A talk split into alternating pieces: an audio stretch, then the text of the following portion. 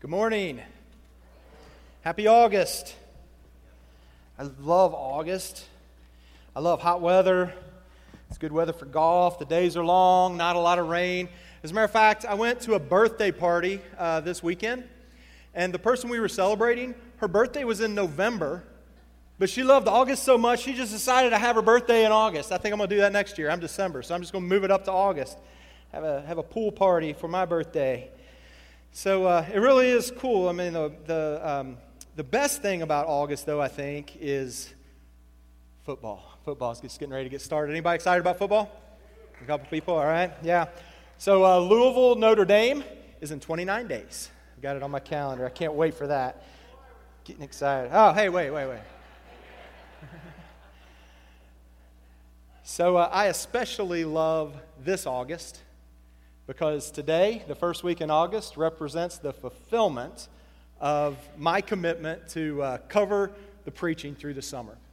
So I'm serious. I really do want to kind of notice that day. Tom's going to be preaching next week. Tom Schneller will be preaching next week. We're going to be talking about global missions. And Doug will be back in 8 days. And Doug, so 2 weeks from today, Doug will be preaching again. And some of you may not know this, but when I committed to do this back in the spring, I wasn't confident I would be able to pull this off. So I've never, until June 2nd, I'd never preached 2 consecutive weeks. So I was pretty nervous about it, but it's been it's turned out to be a lot of fun. It's I've learned a lot of things, much more than the scriptures that I've been studying. I've learned what it means to just kind of be quiet and listen to God, and to have God speak to me kind of in a new way through that study, and also to learn what I can do if I really rely on Him. And that's what this summer's been about for me. So that's been really good. And you've all been very kind and encouraging, and I appreciate that. So today we're going to kick off a new series. So Tom will be preaching the second part of that series. Doug will be preaching number 3 and number 4. It'll be a 4-week series called Focus. So it's a series that we've been talking about for almost a year now. See, every year in the spring, our ministry staff, we take a day and we get off-site. We go somewhere else and we spend a whole day away from here to pray for you, to pray for the congregation of Plum Creek, and we do some planning. We think about what kind of programs are going to be happening. We think about what messages we're going to talk about. So sometime back in the spring of 2018, we decided that we would need to take 4 weeks to talk about evangelism, that would be something that would be really helpful for our congregation. So the word evangelism comes from a Greek word that means this: to bring good news. Evangelism means to bring good news. You may be familiar with a saying from the Bible that says, "How beautiful are the feet of those who bring good news." The Greek word there would be evangelist. How beautiful are the feet of an evangelist. So when we use this word evangelism in church, and the word's starting to grow in popularity outside of the church world, they're starting to use that word in the business world, but when we use it in the church world, what we're talking about is sharing the good news of Jesus.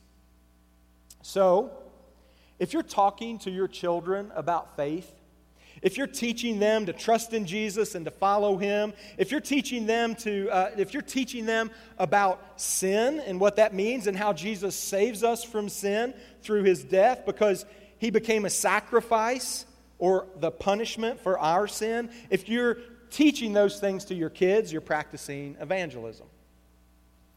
You're sharing the good news of Jesus with your kids, and you keep doing that good work. And if you're having conversations with your neighbors or your coworkers or other parents on your whose kids are on your kids' sports teams, if you're having conversations with them about faith things, you're practicing evangelism, bringing good news. And if you're participating in any of the ministries that we have here at Plum Creek, maybe you work at the Sharing Center or Family Promise, or you're a tutor down at Northern, or maybe you volunteer with one of our partners like Cross Trail Outfitters or the New Hope Center down in Falmouth, or maybe you work in the student ministry or in the children's ministry, or maybe you've been on a mission trip, or you're signed up to go to Nairobi later this fall on a trip with Plum Creek. If you've worked in any of these areas, you've had the opportunity to share good news about Jesus. In fact, all of our ministries here are designed with that in mind. That's the focus of everything we do here, sharing the good news of Jesus. We call that leading people to a life-changing relationship with Jesus. That should sound familiar to you. It's our mission. So everything we do revolves around that. So to kick off this series, I want to talk about why we do all this. Why do we even have a church? Why do we do programs? Why do we do planning? Why do we train volunteers? Why do we train leaders? And why do we work with different partners? And I want to share a biblical understanding of why we do all these things, of what we do here at church. And I want to get, I think in order to get to that understanding, though, of what we do as an organization, as a church, we have to really have a clear understanding of what we mean when we say the word church, because we use that word all wrong. And when we use that word wrong, it's a little confusing, even to insiders, to people who are here, but especially to outsiders when we do that. You see, we use the word church to mean a building, to mean brick and mortar. This morning, you got up and you drove to church, to a place. Here at Plum Creek, we have two buildings that we call the church. We have this building, which is sometimes called Plum Creek North, or the new church, we say, and we have another property located just a little bit south of here. We have a lot of ministries that happen there, and we call that Plum Creek South, but many people call it the old church. And this language is all wrong, because the church isn't a building. In fact, the New Testament church didn't even have a building. They were vibrant, they were growing, and they didn't even have a building. Because the word church is supposed to mean a group of people who are following Jesus. So church isn't a building, and it's really not an organization in the way that we think of it today. The church is a group of people who are connected with a common focus. And what we want to talk about today is, what is that common focus? What is that focus that we should have? How can we be accomplishing what it is we're designed to do? So we're going to look at a couple different scriptures today to help inform us of that. We can figure out what we are supposed to be as a church, collectively as a group of people, and what is our purpose. And if you're part of a church, and not just Plum Creek, but any church, this is what you should be focused on. So to start this morning, we're going to look at Matthew 28. So if you have your Bibles, if you're following along in your Bible, flip over to Matthew chapter 28. I'm going to set this up for a second. Jesus had lived his entire life at this point in Matthew 28. He all the miracles you know that Jesus performed, all the stories you've heard about Jesus have already happened. Then Jesus is put to death on a cross. He died on that cross to save the entire world of sin. So he was dead. He was buried. 3 days later, he rose from the dead. That's what we celebrate as Easter, even still today. So after he rose from the dead, he's risen. Scripture tells us this, that Jesus interacted with over 500 people over the course of about 40 days. Most people don't realize that. They think Jesus just raised from the dead and he came right up out of the grave and just kept on going up to heaven. But Jesus was around for about 40 days, and he interacted with about 500 people. And then after that time, he had this instruction, this directive that he wanted to give his followers. And we find it here in Matthew 28. It's called the Great Commission. That's not a Bible word. If you're looking at your Bible and you see a heading that says Great Commission, that's not in the original Bible. It's a heading we put in there to know what this piece of Scripture is going to be about. And that word commission, like I said, is not a Bible word, but that word means, commission means to be formally given a task or a duty. So if some of you are in the military, you might have heard that word commission before. Formally given a task or a duty. So here is Jesus formally saying to his followers, here's what you need to do. This is the commission. Matthew 28, 18 through 20. Then Jesus came to them and he said, "All authority in heaven and on earth has been given to me. Therefore, go and make disciples of all nations, baptizing them in the name of the Father and of the Son and the Holy Spirit, and teaching them to obey everything I've commanded you, and surely I am with you always to the very end of the age." And I think it's important that we hear what it is Jesus was going to say here in this commission and this formal challenge that he's making to his followers. But I think it's also important to note what he did not say in this context. He did not say, memorize every word I said. Memorizing Scripture is a good thing. I think it's something we should do. It's helped me over my life get through some very tough times. But that wasn't the one directive that Jesus wanted to leave his followers with. Jesus didn't say, every Sunday, get up, put on your best clothes, put on a tie and a jacket and or a dress, and come to church every week. I definitely think that most of us could put more value on the weekly gathering that we do here. It's important, but it wasn't the one directive that Jesus left us with. Jesus didn't say, make sure the hungry are fed or give people clothes. Other places in Scripture, Jesus certainly tells us that, but it wasn't the one thing that he wanted to leave us with. He doesn't say anything about singing songs or helping with kids or caring for homeless or Sunday school classes here in Matthew 28. All those things are good. We should be doing them, but only in the context of this focus that Jesus gives us in Matthew 28. Here's our focus. Go and make disciples. Make other followers. Tell everyone you know about Jesus. So that's the clear message that Jesus makes in this commission, this charge, this thing he wanted to leave his followers with, his very last few words that he spoke while he was here on earth. But if you're still not sure how serious Jesus was about that, I'd like to look at another passage. Flip on over to Luke chapter 15.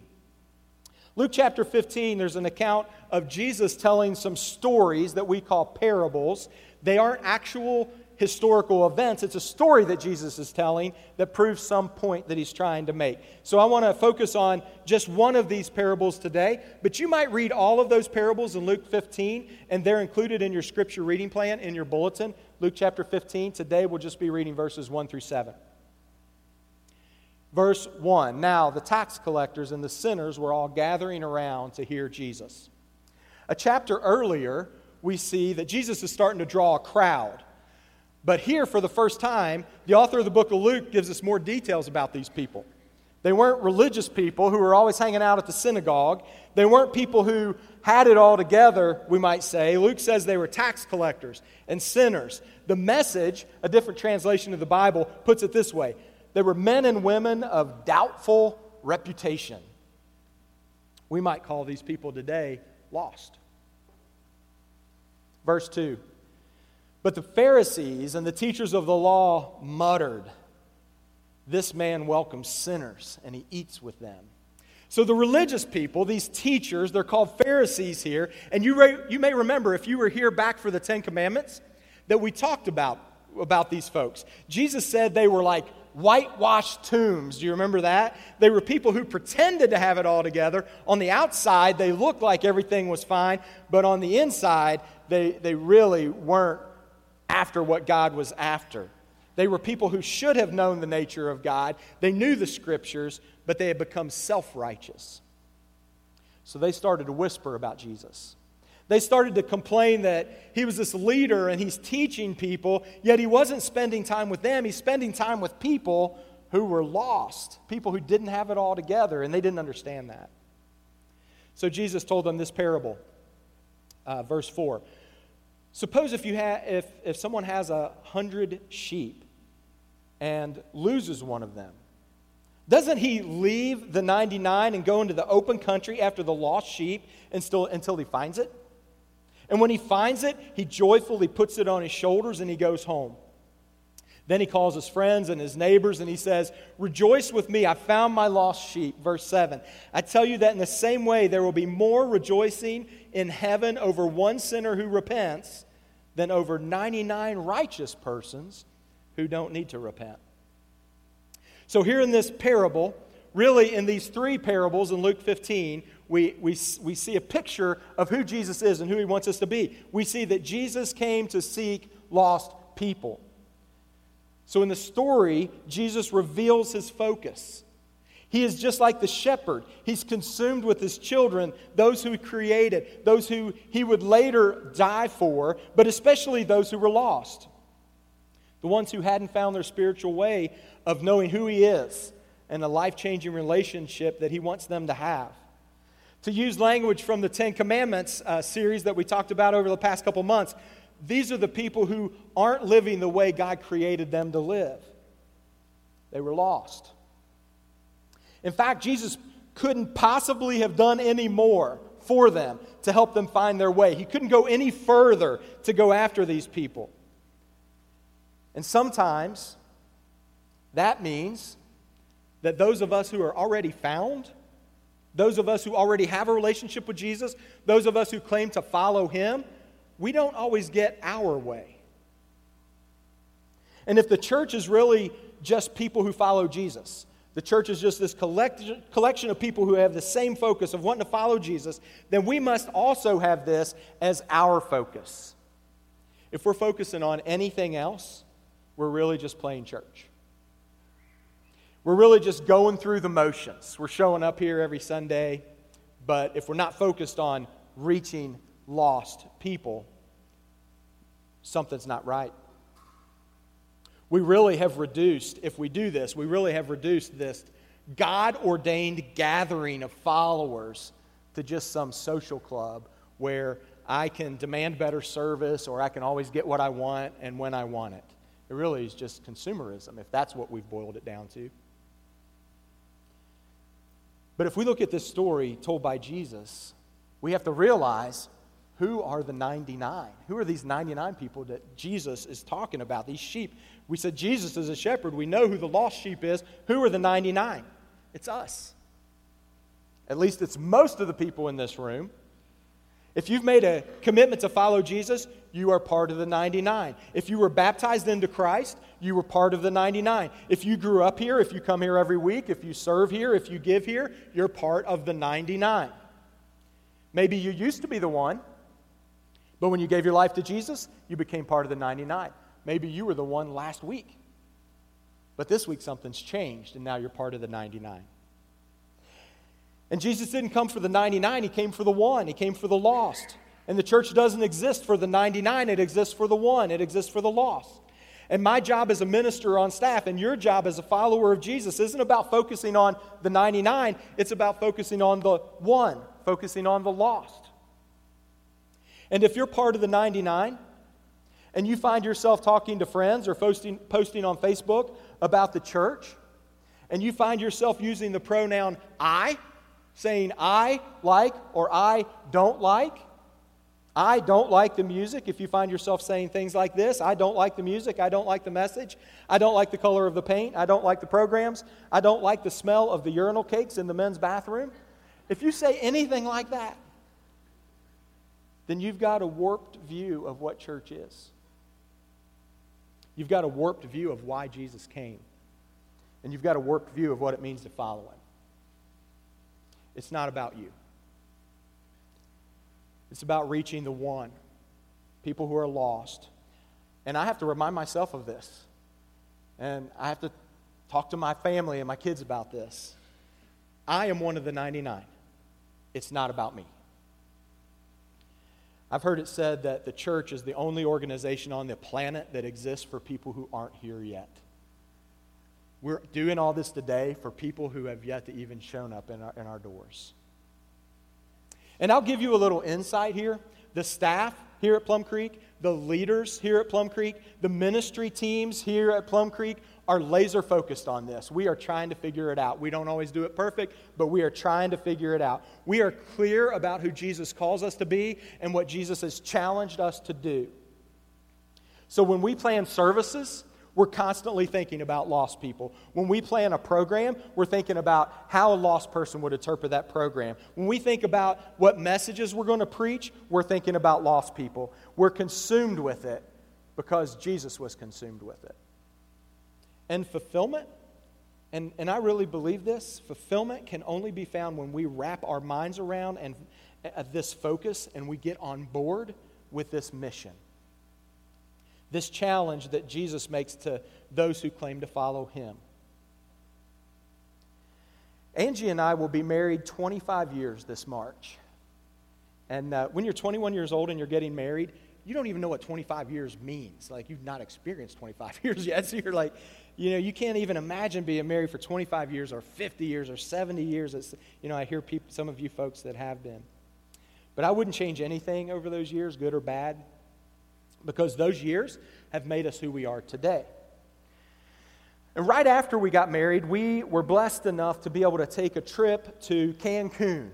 The next morning after we got married, we flew to Cancun, and that was really an incredible trip. We did some fun things, some cool things that we've never had a chance to do since. We went to this bullfight. We got in this little boat and rode out in the ocean and snorkeled. We did all kinds of great things. But most days in the morning, we would get up and we would go down to the beach. We'd hang out at the beach until afternoon. We'd come back to the room and then get ready for dinner.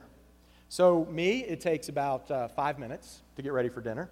Angie, it takes about an hour to get ready for dinner. So while she was getting ready, I hurried up and got ready. And while she was getting ready, I went down to the lobby of the hotel, walked out on the street in front of the hotel to ask some local people about some places we might be able to eat.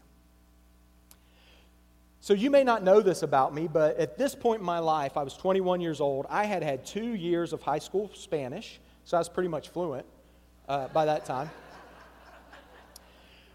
I talked to a guy on the street there in Spanish about this great restaurant that was outside of the tourist district. It was downtown. He's like, you've got to go try this. I mean, some of the restaurants up here are okay, but you've got to go downtown and try this restaurant. It's the best food. The atmosphere is like a cultural experience, and you're going to love it. So I asked him, so how do I get there? I mean, do I just go find a cab and tell him the name of the restaurant? He said, no, you don't want to take a cab. You want to get on the bus, the public bus. It goes straight downtown and will drop you off right in front of this restaurant. He said the cab ride is going to cost you about $20 each way. The bus ride is going to cost you $1. So you definitely want to take the bus. So I always like a deal, and $20 to a 20-year-old 20 years ago was a lot of money. So we decided, I decided we were going to take the bus. So Angie reluctantly got on the bus with me, and we headed downtown. It became evident pretty quickly that we were the only tourists on the bus. The bus was full of employees from the hotels and the restaurants in the tourist kind of district, and they were all going home for the day from work. So every time the bus stopped, a few more people got off the bus, until finally it was just Angie and I on the bus. At this point, the bus driver pulls the bus into the bus garage, he parks the bus, and he gets up and leaves.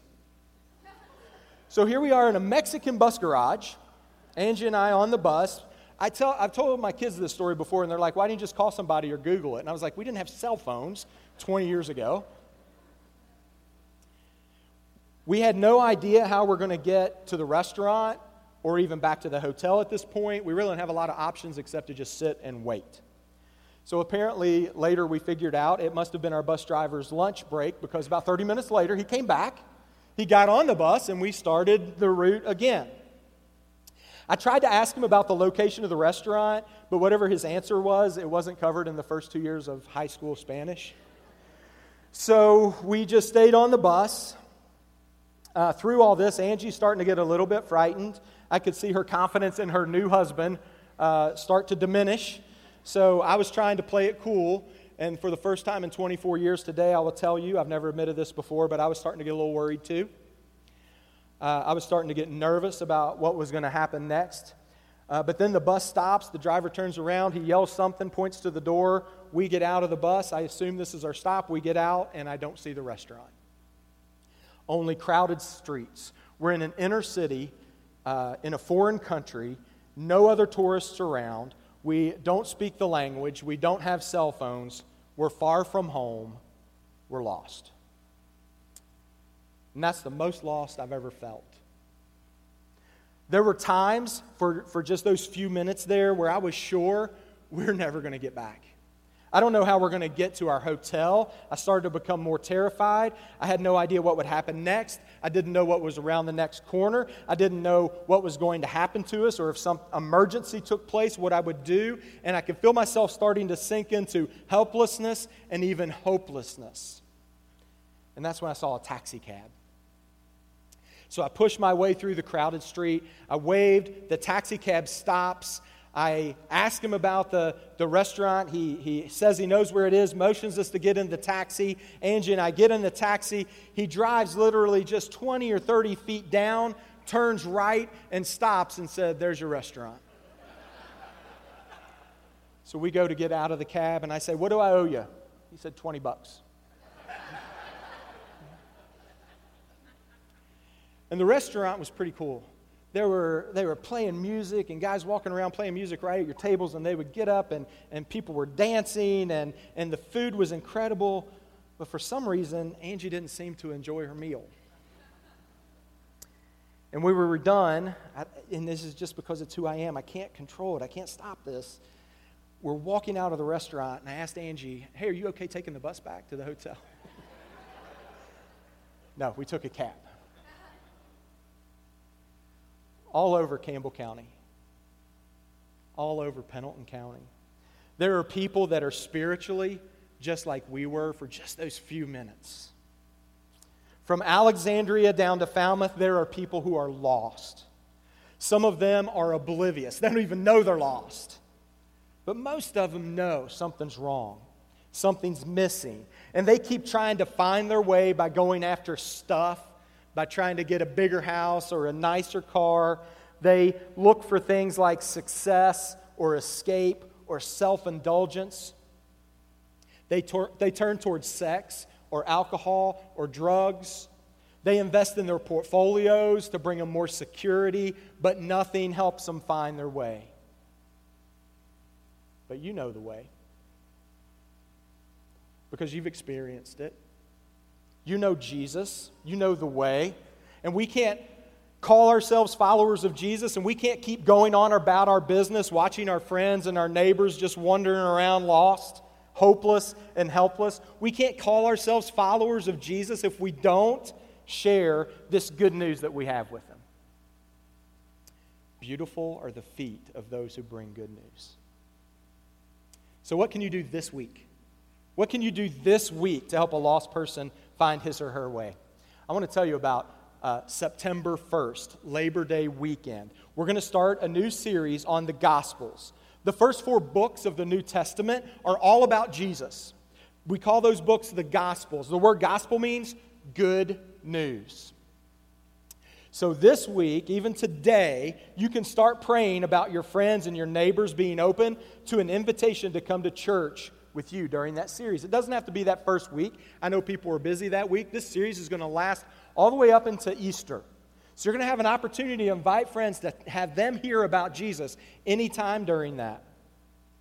We're going to be looking at the life of Jesus from his birth to his death to his raising from the dead, his entire life in chronological order. And we're going to be intentional every week about sharing this good news with everyone who is here at Plum Creek on Sunday mornings. So your part in this is to invite. And we've done this before. We've asked you to pray for one. Remember that? We've asked you to invite one person or one family. And it's great when we do that. I think we should do that. In fact, if you're taking notes in your bulletin right now, I've got 3 spots for you to write down the names of some people you could invite to that September 1st or that series starting in September 1st. But this time it's going to be a little bit different. Because this time we're kicking off something that's going to be a new culture for us here at Plum Creek. We aren't asking you to pray just for one person. We aren't asking you to invite just one person. We already know you can do that. We did it back at Easter. We had 1,000 people here on Easter Sunday. This time it's different. It's time for us. It's past time for us as a congregation, as a group of people who have this common focus to get focused on what Jesus told us to do in Matthew 28, to go and make disciples. So we're trying to make this part of our culture, part of who we are. It might seem a little radical of you of me to call for this kind of change, but the call of Jesus is radical. So the question for you today is if you're ready to answer that call, this challenge that Jesus made to tell everyone you know about what he's done for you. Starting conversations with your friends, starting conversations with your neighbors, sometimes hard conversations that happen with other family members, inviting them to join us here on Sunday to hear about Jesus, to learn about what it means to have a life-changing relationship with Him, to experience what it's like to finally not be lost. Invite them to church, offer to pick them up on Sunday morning, meet them at the door, help them get their kids to the children's area, introduce them to friends, get a cup of coffee with them, bring them to the cafe after service, take them out to eat after service, whatever it takes. The call of Jesus was never meant just for a few people. You know, churches for a while got in the habit of hiring evangelists to do the evangelism work for the congregation, but that's not what the call of Jesus is. It's not just for somebody that has a degree from a Bible college or who has chosen to do a career in the church. This challenge is for all of us. And it's not just a one-time challenge. It's a new culture that we need to be taken on because that's what Jesus has called us to do. It's a lifestyle. We need to constantly have an eye open for opportunities to be able to share the good news of Jesus. And I've had some people that have told me, but everybody in my circle, they're already followers of Jesus. I don't know anybody that doesn't know Jesus. If that's the case, you need to expand your network. If everyone we already knew had a life-changing relationship with Jesus, much of the sin and suffering and hurt we see in the world every day, especially today, would not be happening. But if you really are in that situation, I have another way for you to meet this challenge that I just talked about. At Christmas, we packed boxes for international students. Some of you may remember that. Students who would be coming to NKU throughout this school year. So there are over 100 students, international students, who are coming to NKU this month. Many of them have never had the opportunity to hear anything about Jesus before. They're spiritually lost. So I want to challenge you to do one of these three things. The first opportunity, right after second service today, right after service, you can go out to the information center out in our gathering area, and somebody will help you figure out how we're going to get all these boxes that we packed, a bunch of boxes, all right? They're all upstairs here. We need those boxes carried down the steps and put in a trailer because our wish team, our ministry team that does the wish program that works with international students, they'll be delivering those boxes this week. One way you can help is to take 30 minutes after service to pack those boxes down the steps and get them on a trailer. Second thing you might do, you might think, I could do more than that. The second thing you might do is we have students arriving at CVG Airport this week. And they're not just spiritually lost. Many of them are going to feel physically lost. They're in a foreign country. They're 18 years old, and they don't have friends here. So they're feeling a lot like I felt 20 years ago back in Mexico. One way that you can help is to sign up to pick up one of these students and transport them from CVG over to NKU's campus. It would take you maybe about 2 hours. And during that 2 hours, you would have a chance to start building a relationship with someone who may not know Jesus. And starting that relationship through that couple-hour experience, you can start to pray for that student, maybe follow up with that student, and that relationship might grow to a point where you would have the opportunity to share Jesus with them. Maybe you think, I could do a little more than that. Maybe, what if you and your family would pick up one of these students from the airport and offer to have them stay at your home for a night or two before you take them over to campus? Imagine the relationship you could build over that time period where they were at your house. Imagine if you ate meals with them a couple times, if you stayed up late one night getting to know them and about their culture and sharing about our culture. That would be the start to an amazing relationship. So I'm going to challenge you to do one of these three things. Look at that list. It's in your bulletin. Look and try to find the one that you're most comfortable with. Look and try to find the one that wouldn't stretch you maybe at all. Find the one that won't inconvenience you whatsoever this week, and then circle the next choice down. Get out of your comfort zone. And you can go out to the gathering area here in just a few minutes to that information center, the circle there. Go out there, and there are people that will help you figure out how you can get engaged in doing this and meeting somebody who needs a friend and somebody who needs to meet Jesus. Luke 19:10 says, the Son of Man came to seek and to save the lost. You can't call yourself a follower of Jesus unless you're consumed with this challenge. Jesus was consumed with it. He gave his life for it. And it's why we're here. It's why we do all this church stuff. It's why we have the cafe, or why we get up and sing songs, why I've prepared a message today, why we do all this stuff is all about that, to help lost people become found and to have a relationship with Jesus that is life-changing. The funny thing is, we can't really do it. We certainly can't do it on our own. Only God saves. Only Jesus can bring this life change that we're talking about. And maybe that's why it's called a co-mission. It's not just a task that Jesus said, go do this, go figure it out, I'm sure you'll get it right. He promised to be with us. Right there in Matthew 28, he said, I'm going to be with you always. If you already wrote some names down in your bulletin, you know Jesus is already preparing the hearts of those people. And only he can bring the change that we're talking about. But the cool thing is this. He's inviting you to be part of that story. He's inviting you into that kingdom story. He wants you to be a part of the mission. It's just not his mission. It's not just our mission. This is a co-mission. It's a work that we're doing together. You're not alone. And if God is for you, who can be against you? So the challenge today is to be bold and to go start that conversation. I want to leave us with a passage from Romans chapter 10, verses 14 and 15. How then can they call on the one that they haven't believed in? How can they believe in the one of whom they have not heard? How can they hear without someone preaching to them? And how can anyone preach unless they are sent? As it is written, beautiful are the feet of those who bring good news. Let's pray. Father, I just thank you again for today. And Father, I thank you for this body of believers that is so encouraging to me.